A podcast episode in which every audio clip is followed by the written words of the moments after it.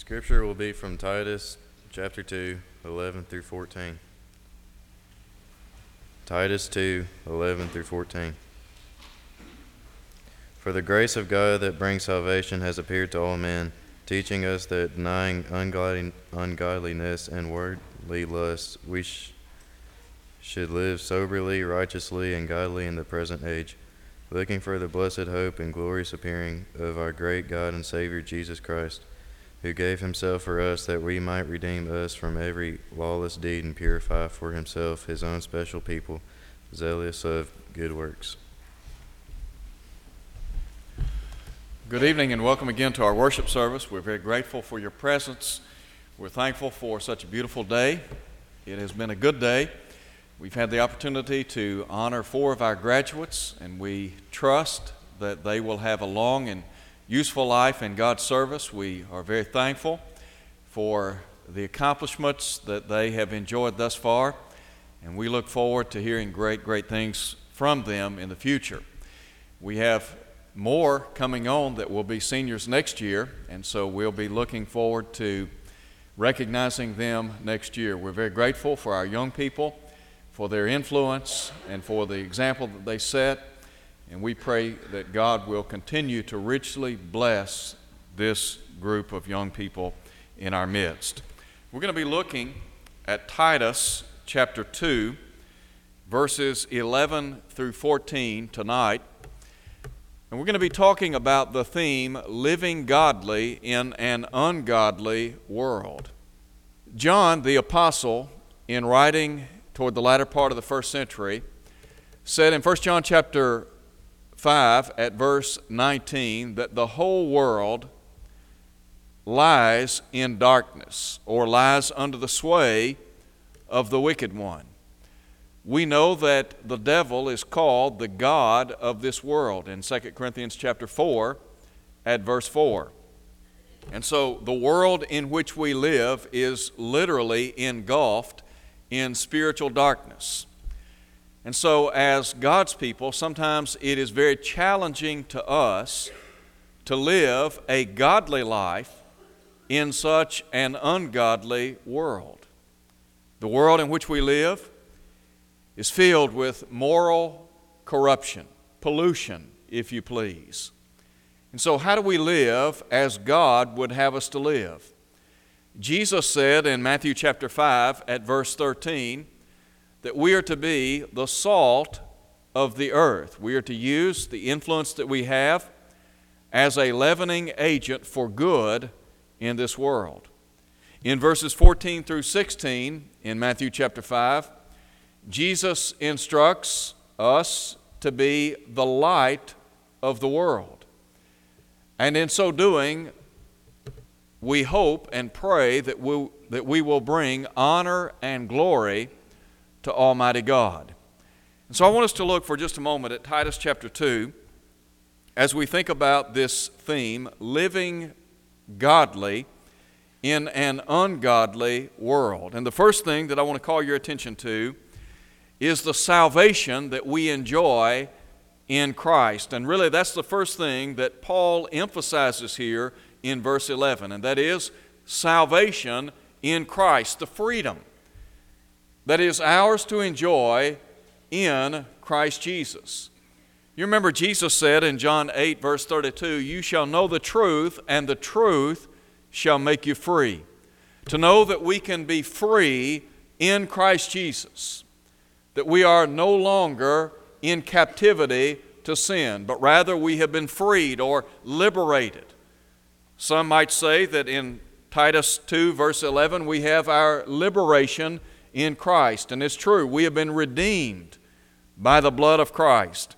And so look at verse 11. Paul writes, For the grace of God that brings salvation has appeared to all men. We talk about this freedom that we enjoy in Christ or the salvation that is ours in Christ Jesus. The first thing I want to call your attention to is the source of our salvation. The source of our salvation is spelled out by Paul. He said, The grace of God that brings salvation to every man. God is the originator of our salvation. He is the one that literally planned and purposed for our redemption or our salvation. Listen to Jesus in John 3, verse 16. For God so loved the world that he gave his only begotten Son, that whosoever believeth in him should not perish, but have everlasting life. In Romans chapter 5, verse 8, Paul writes, But God commendeth his own love toward us, in that while we were yet sinners, Christ died for us. And then also we think about Paul's writings over in the book of Ephesians, in Ephesians chapter 2.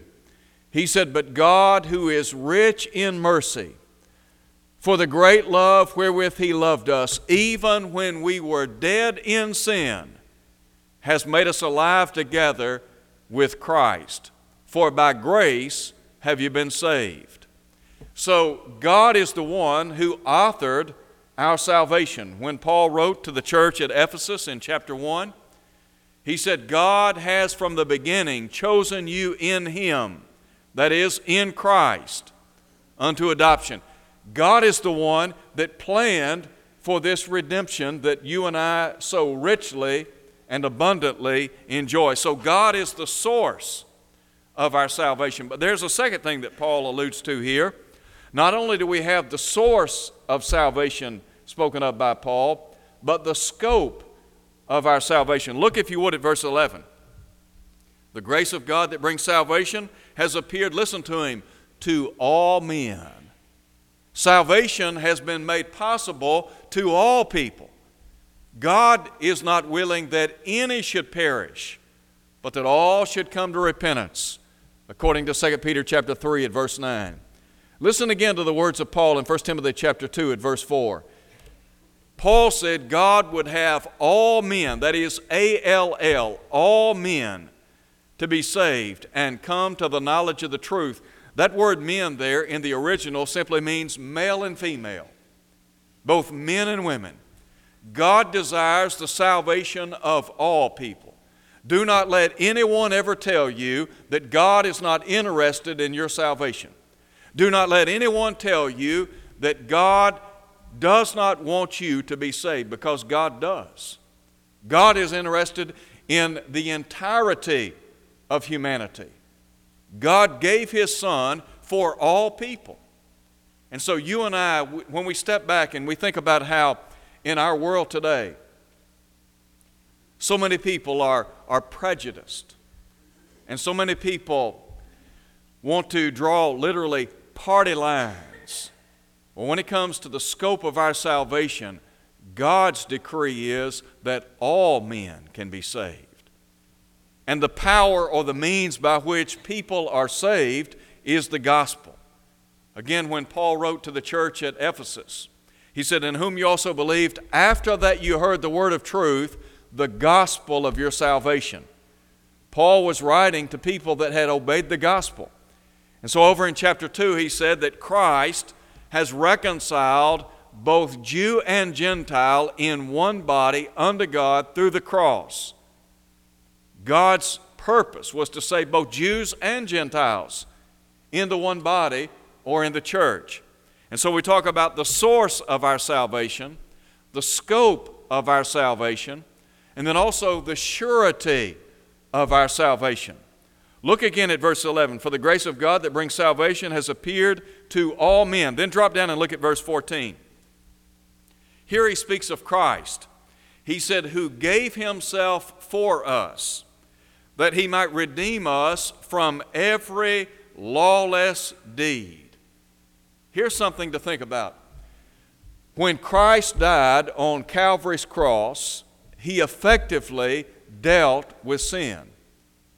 There is no sin beyond the scope of God's redemptive plan. In other words, it doesn't matter what you've done, it doesn't matter where you've been, it doesn't matter what you've said, whatever you and I have done in this life, if we will but turn to the Lord, we have the assurance that we can be forgiven.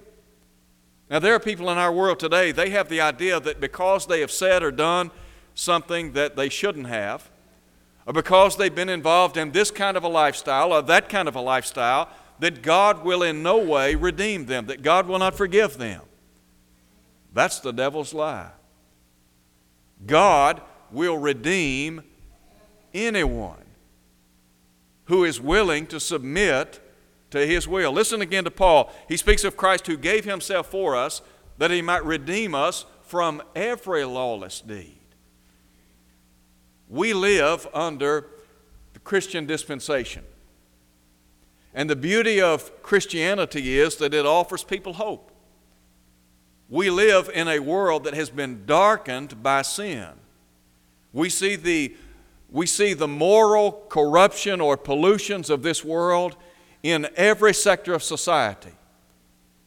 And it's true, there are people that have that, that are mired in sin. They are, as we say, knee deep in a life of sin. But that doesn't mean that they're beyond hope.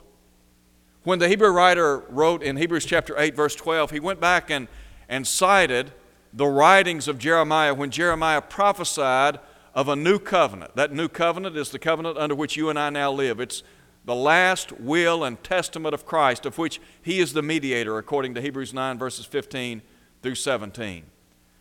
But the Hebrew writer said, speaking of this covenant under which you and I live, I will be merciful to their unrighteousness, and their sins and their iniquities will I remember no more. To know that you and I have the assurance that when God forgives, He forgives. There are people in our world today, if they if you do something to offend them and you say, Look, I'm sorry, I was wrong, would you forgive me? They'll tell you, Yes, I forgive you. And then it may be the case that two or three weeks later, what do they do? They come back and they hold over you what you did. They said, You remember when you said this, or you remember when you did that, or you remember when you went here, or you, you went there. That's not the way God operates. No, God says that when He forgives, He forgets. The idea is He doesn't dredge it up, He doesn't remind us of what we've done in the past. Aren't you grateful that you and I live under a system like that? Go back and look at the Jewish, Jewish system. The Bible says there was a remembrance made every year of those sins. Why? Because it wasn't possible that the blood of bulls and goats could take away sins. But Christ died on Calvary, making it possible for us to enjoy salvation in Christ. So, first of all, we talk about this salvation that has been made available in Christ Jesus. But there's a second thing that Paul talks about that is education in Christ. Not only does Paul talk about our salvation in Christ, but he also alludes to our education in Christ. Note, if you would, what he says in verse 12. He's already talked about this grace that has appeared, bringing salvation to every man. And then he says, teaching us. The Bible says faith comes by hearing, and hearing by the Word of God. We have to have faith. And the whole purpose of teaching, the whole purpose of educating through the Word of God is to produce faith in the lives of people. It's imperative. So, what about this education that we enjoy in Christ? Well, let's just back up and ask this question What's the purpose of God's Word? Well, the purpose of God's Word is to produce faith in the lives of people. When John wrote his gospel in, in John chapter 20, verses 30 and 31, he reminded his readers of every age that many other signs truly did Jesus in the presence of his disciples, which are not written in this book. But he said, the things that have been written, those things that have been recorded, have been done so. They've been recorded for a purpose. Well, what was that purpose? To produce faith, so that people might believe that Jesus is the Christ, the Son of the living God. Well, when Paul writes to Titus, he talks about how this grace has appeared. As a result of this grace, this salvation, there is instruction, there is education. And here's something that I would point out wherever the grace of God goes, education or instruction must follow. The two go hand in hand. Let me give you an example of that. Go back and read in Genesis, the sixth chapter. In Genesis chapter 6, the Bible speaks of the wickedness of mankind. Every imagination of the thought of man's heart, according to Moses, was only evil continually. And so God said, I will destroy man whom I've created, both man and beast. God was going to cleanse the world of sinful man. And yet in Genesis chapter 6 at verse 8, the Bible says, But Noah found grace in the eyes of the Lord. Here's the first time that grace is mentioned in the Bible. Now you can go back and read Genesis chapter 3 and see, and see the fall of Adam and Eve in the Garden of Eden, and I believe that God demonstrated His grace in the garden toward the first couple. Because the penalty that was to be exacted was death. God said, The day you eat thereof, you will surely die. And yet, because of the, the graciousness of Almighty God, He interposed, set forth the promised seed in chapter 3, verse 15, and began putting into motion his redemptive plan. But nonetheless, in chapter 6, we read explicitly of the grace of God. Noah enjoyed the grace of God. All right? So we said wherever God's grace goes, you have to have what? You have to have instruction, you have to have teaching, you have to have education. What, what did God tell Noah to do in order to enjoy the grace that had been lavished upon him? Well, in verse 14, God said, Make an ark of gopher wood. And God set forth the dimensions of that ark in verses 14 and 15. And here's what is said in Genesis chapter 6, verse 22 Thus did Noah according to all that God commanded him. So did he. In other words, God lavished his grace upon Noah and upon his family in order for Noah to appropriate the grace that had been so bountifully bestowed on him, what did he have to do? He had to comply with the instructions of Almighty God.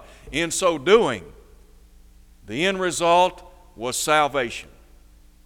Wherever God's grace goes, it naturally follows instruction must also come forth. And so, when Paul writes and talks about this salvation that we enjoy in Christ Jesus, he said salvation is followed by education or by instruction. And over and over again, we have instructions given unto us in the Word of God. Think for a moment about the salvation that we enjoy. Where is salvation? Well, it's in Christ, isn't it? Did you know that according to 2 Timothy 2, verse 2, that the grace of God is also in Christ Jesus? How do we appropriate the grace of Almighty God. How do we appropriate the salvation that's in Christ Jesus? The benefits and the blessings of the blood of Christ. In Ephesians chapter 1 verse 3, Paul said that every spiritual blessing known to man resides in Christ Jesus. That's in Christ Jesus. The only way that you and I can get into Christ is by being baptized into Christ. When we're baptized into Christ, then we are made the recipients of all of these spiritual blessings, among which are redemption through his blood, the forgiveness of sins, according to the riches of his grace. No wonder Paul said in Ephesians 1 6, to the praise of the glory of his grace, wherein he has made us accepted in the beloved. And so, we talk about the salvation that is in Christ, and then the education in Christ. But there is a third thing that Paul alludes to, and that is our regulation in Christ. And this has to do with our faithfulness. Now, we talk about living a godly life in an ungodly world. Is it possible for us to live godly in Christ Jesus? Well, I would hope so. As a matter of fact, Paul talks about this very fact. Now, there are some people that have the idea that once, once, once they obey the gospel, they can just do as they please. Well, that's not the case. As a matter of fact, Paul emphasizes the regulation that is imposed on us as the people of God. In other words, we're not at liberty to just live as we please, to do as we please. And there's some reasons for that. When Paul wrote to the saints in Rome in Romans chapter 6 verse 1, He asks the question, What shall we continue in sin that grace may abound? Here was his response God forbid.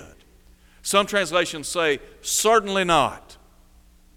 How shall we that have died to sin live any longer therein? In other, in other words, we, we are to have gotten out of the sinning business. When we, when we obeyed the gospel, we were saying, in effect, that we're not going to be under the, under the, the system of sin any longer. We're not going to let the devil rule in our lives anymore. We're done with that way of life. It's called repentance, it's called ceasing to live a life of sin. Paul talks about how, when Paul wrote to the church at Corinth, he talked about individuals that had been corrupted by a life of sin. He said, Know ye not that the unrighteous shall not inherit the kingdom of God? And then he went on to say, Neither fornicators, nor idolaters, or adulterers, or homosexuals, or sodomites, or thieves, or covetous, or drunkards, or extortioners shall inherit the, the kingdom of God. And then he said, But such were some of you.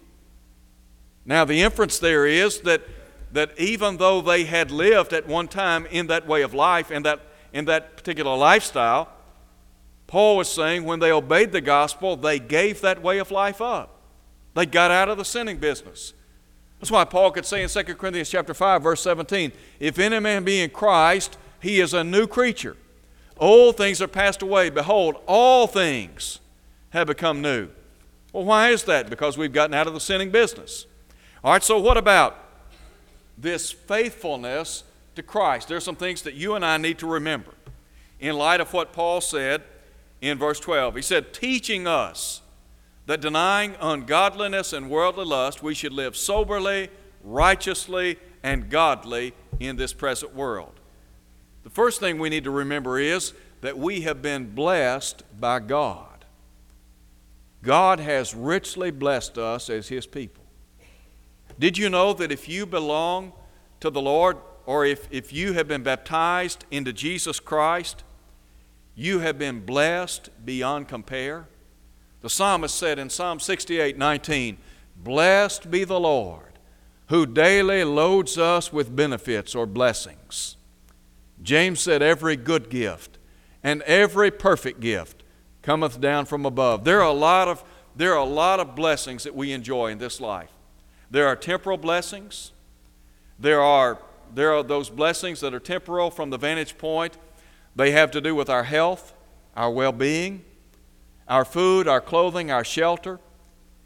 We talk about all of the, the many blessings that we enjoy materially and physically and mentally in this world.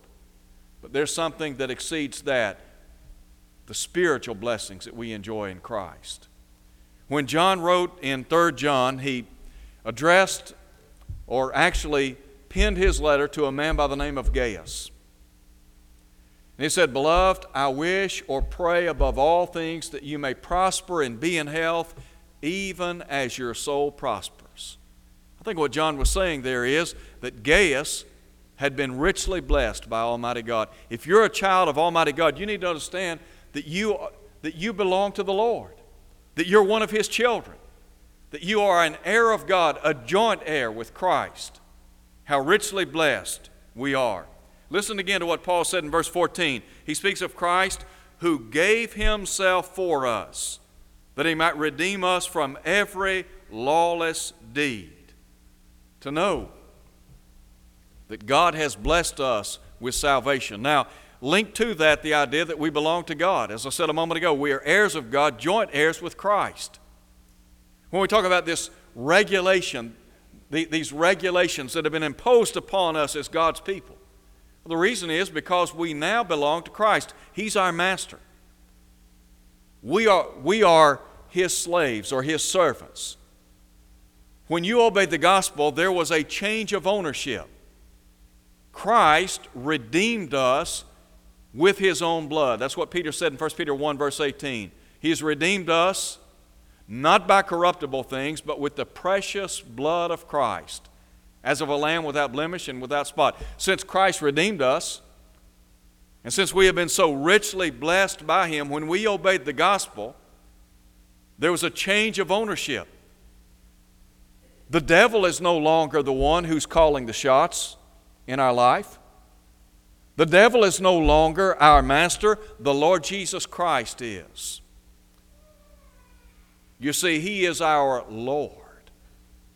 He is the one to whom we look for direction in life.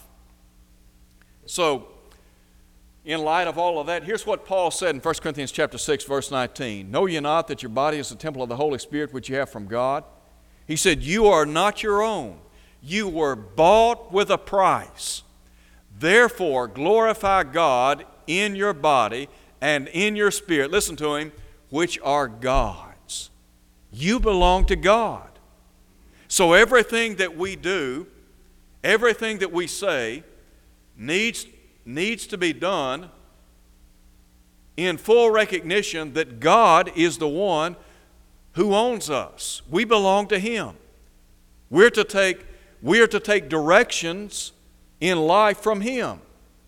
In other words, what He says through His Word, that's what we want, that's what we want to employ. We want to do as He says. I said just a moment ago that based on Romans chapter 6, we're not at liberty to just live as we please, but rather because we belong to Him and because we have gotten out of the sinning business, we're saying in effect that we're going to, we're going to conduct ourselves in a godly way. Having said all of that, think with me in the third place of how we are to behave as children of God. God wants you to behave according to His Word. As parents, what is it we expect of our children? That they, that they behave us, that they honor our Word. Well, the Bible says in 1 John chapter 3, verse 1, that we are the children, that we are the sons of God. If we're His children, if we are His sons, does it not stand to reason that He has the right to ask us to live in conformity to His will? So, what is that will? Listen again to what Paul said in Titus 2 at verse 12, teaching us that denying ungodliness and worldly lust. I said a moment ago that our goal, our objective in life is to live godly in an ungodly world. Now, sometimes that's easier said than done. Why? Because the forces of darkness are so strong. The devil is doing everything that he can to circumvent your faith. Do you think that the devil is happy that you belong to the Lord? Do you think the devil is happy when you say, I am surrendering all to Christ? Do you think the devil is happy when you make the decision, I'm going to be baptized into Christ, I'm going to give my life in his service? Absolutely not. If anything, the devil's going to work that much harder to get you back into his fold. Over in 2 Timothy chapter 2 verse 26, Paul talks about those who are taken captive by the devil to do his will. You see, at one time you belonged to the devil. And when he lost you, he wasn't happy about that. And so now he's going to do everything within his power to reclaim you. How's he going to do that? Through ungodliness and worldly lust. He's going to make sin look appetizing and appealing to you. The Hebrew writer talks about the pleasures of sin. The devil can make the world look so tantalizing and so appetizing and so appealing. He is literally going to throw everything at you to make you say, you know what? I'm missing out because I'm not in the world. I'm missing out because I'm not a part of the world. Here's what John said in 1 John 2 Love not the world, neither the things which are in the world. For all that is in the world, the lust of the flesh, and the lust of the eyes, and the pride of life, are not of the Father, but are of the world. And the world passes away. Here's what the devil doesn't want you to see. He doesn't want you to see that the things which are in this world are temporal. You see, if he can enslave you in a life of sin, if he can get you caught up in a sinful lifestyle, and keep you in that way of life over a period of time, the chances are you're not going to leave his fold. The Hebrew writer talks about the danger of a hard heart. He said, Brethren, take heed, lest there be, in, there be in any one of you an evil heart of unbelief in departing from the living God. But exhort one another daily, so long as it is called today, lest you be, you be deceived by the deceitfulness of sin. The devil knows that if he can get you back in his fold, the chances are you're not going back to God. And so he wants to keep you caught up in that way of life. And Paul here is saying that as a child of God, we have to deny ungodliness and worldly lust. You see, at one point in time, we were all out in the world. When we gave our lives to the Lord, when we obeyed the gospel of Christ, we said, We're done with that way of life. The song that we sing, No turning back, no turning back. What the devil wants is for you and I to turn back, to go back. And as we have emphasized time and again, you don't want to go back. If you go back, you're in deep trouble. You're in more trouble than you could ever realize. And so the devil, he appeals to us through the world, through the lust of the flesh. Think for a moment about what James said. James said that friendship with the world is enmity with God. I think about it in these terms there is friendship, there is courtship, and ultimately it ends in love. You begin playing with the world. And before you know it, you've made a friend of the world. And once you become a friend of the world, once the devil gets you in that, in that, in that way of thought, in that vein of thought, he'll court you. And he'll make things look so good and so appetizing. Before you know it, you've fallen in love with the world. And you're in deep trouble then. And so Paul said, denying ungodliness and worldly lust. Here's what he said we should live soberly, righteously, and godly in this present age. God expects something better from us because we belong to Him. God is saying, you can't just live any way you choose. If you want to be pleasing in my sight, if, you, if you're going to enjoy the vast benefits and blessings of my grace, you're going to have to live in conformity to my will.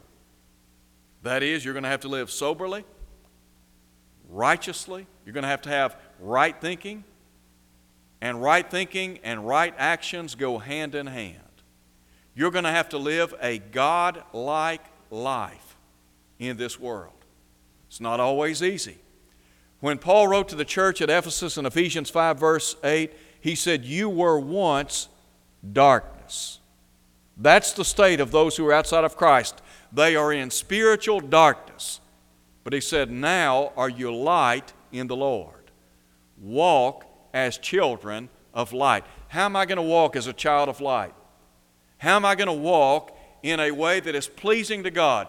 Well, I'm going to live soberly, righteously, and godly in this present age. When people see me, they're going to say, Guess what? That's a Christian. When people hear me, they're going to say, Guess what? That's a Christian. When they see where I go, they're going to say, That's a Christian.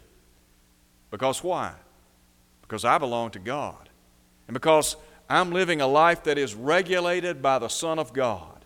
He is the Lord of my life. Whatever He says, I'm going to do. I'm going to do my dead level best to live in conformity to His life. And in so doing, guess what? I'm going to bring honor and glory to Him. The whole reason that we exist is to bring glory to Almighty God.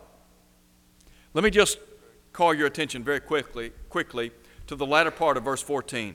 When Paul writes and says that Christ gave himself for us that he might redeem us from every lawless deed and purify for himself his own special people, zealous for good works. Paul is saying here that when you obey the gospel, you belong to the Lord. You are His own special people. The church is God's special institution. It is His bride. It is the, it is the bride of Christ.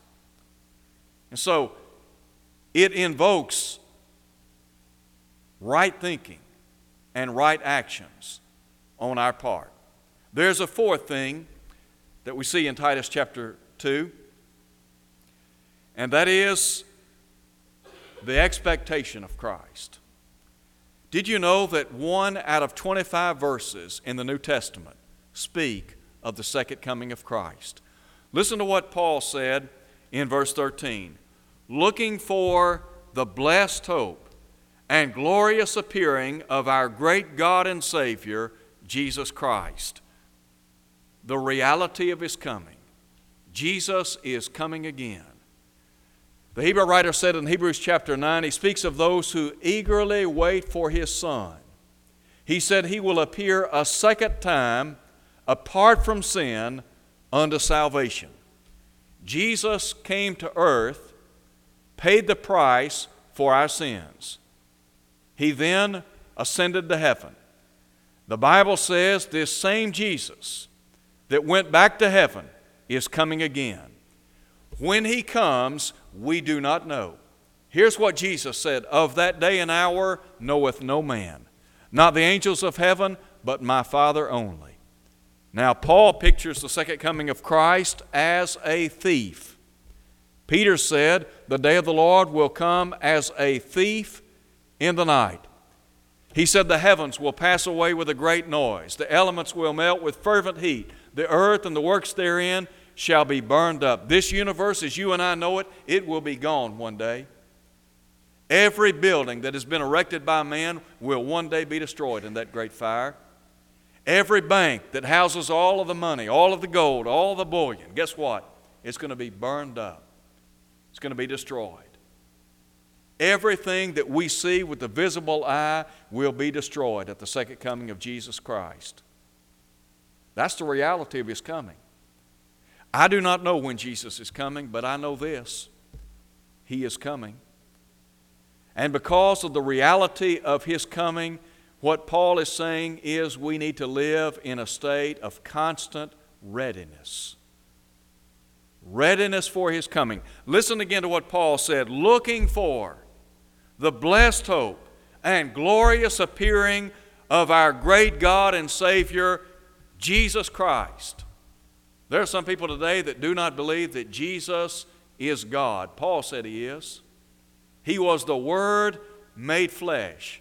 He was the very one that brought this world into existence. He brought it into existence and He'll take it out of existence.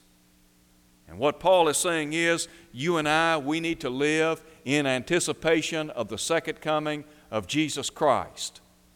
Now, in 1 Thessalonians chapter 4, Paul said, the Lord Himself will descend from heaven with a shout, with the voice of the archangel, with the trump of God, and the dead in Christ will rise.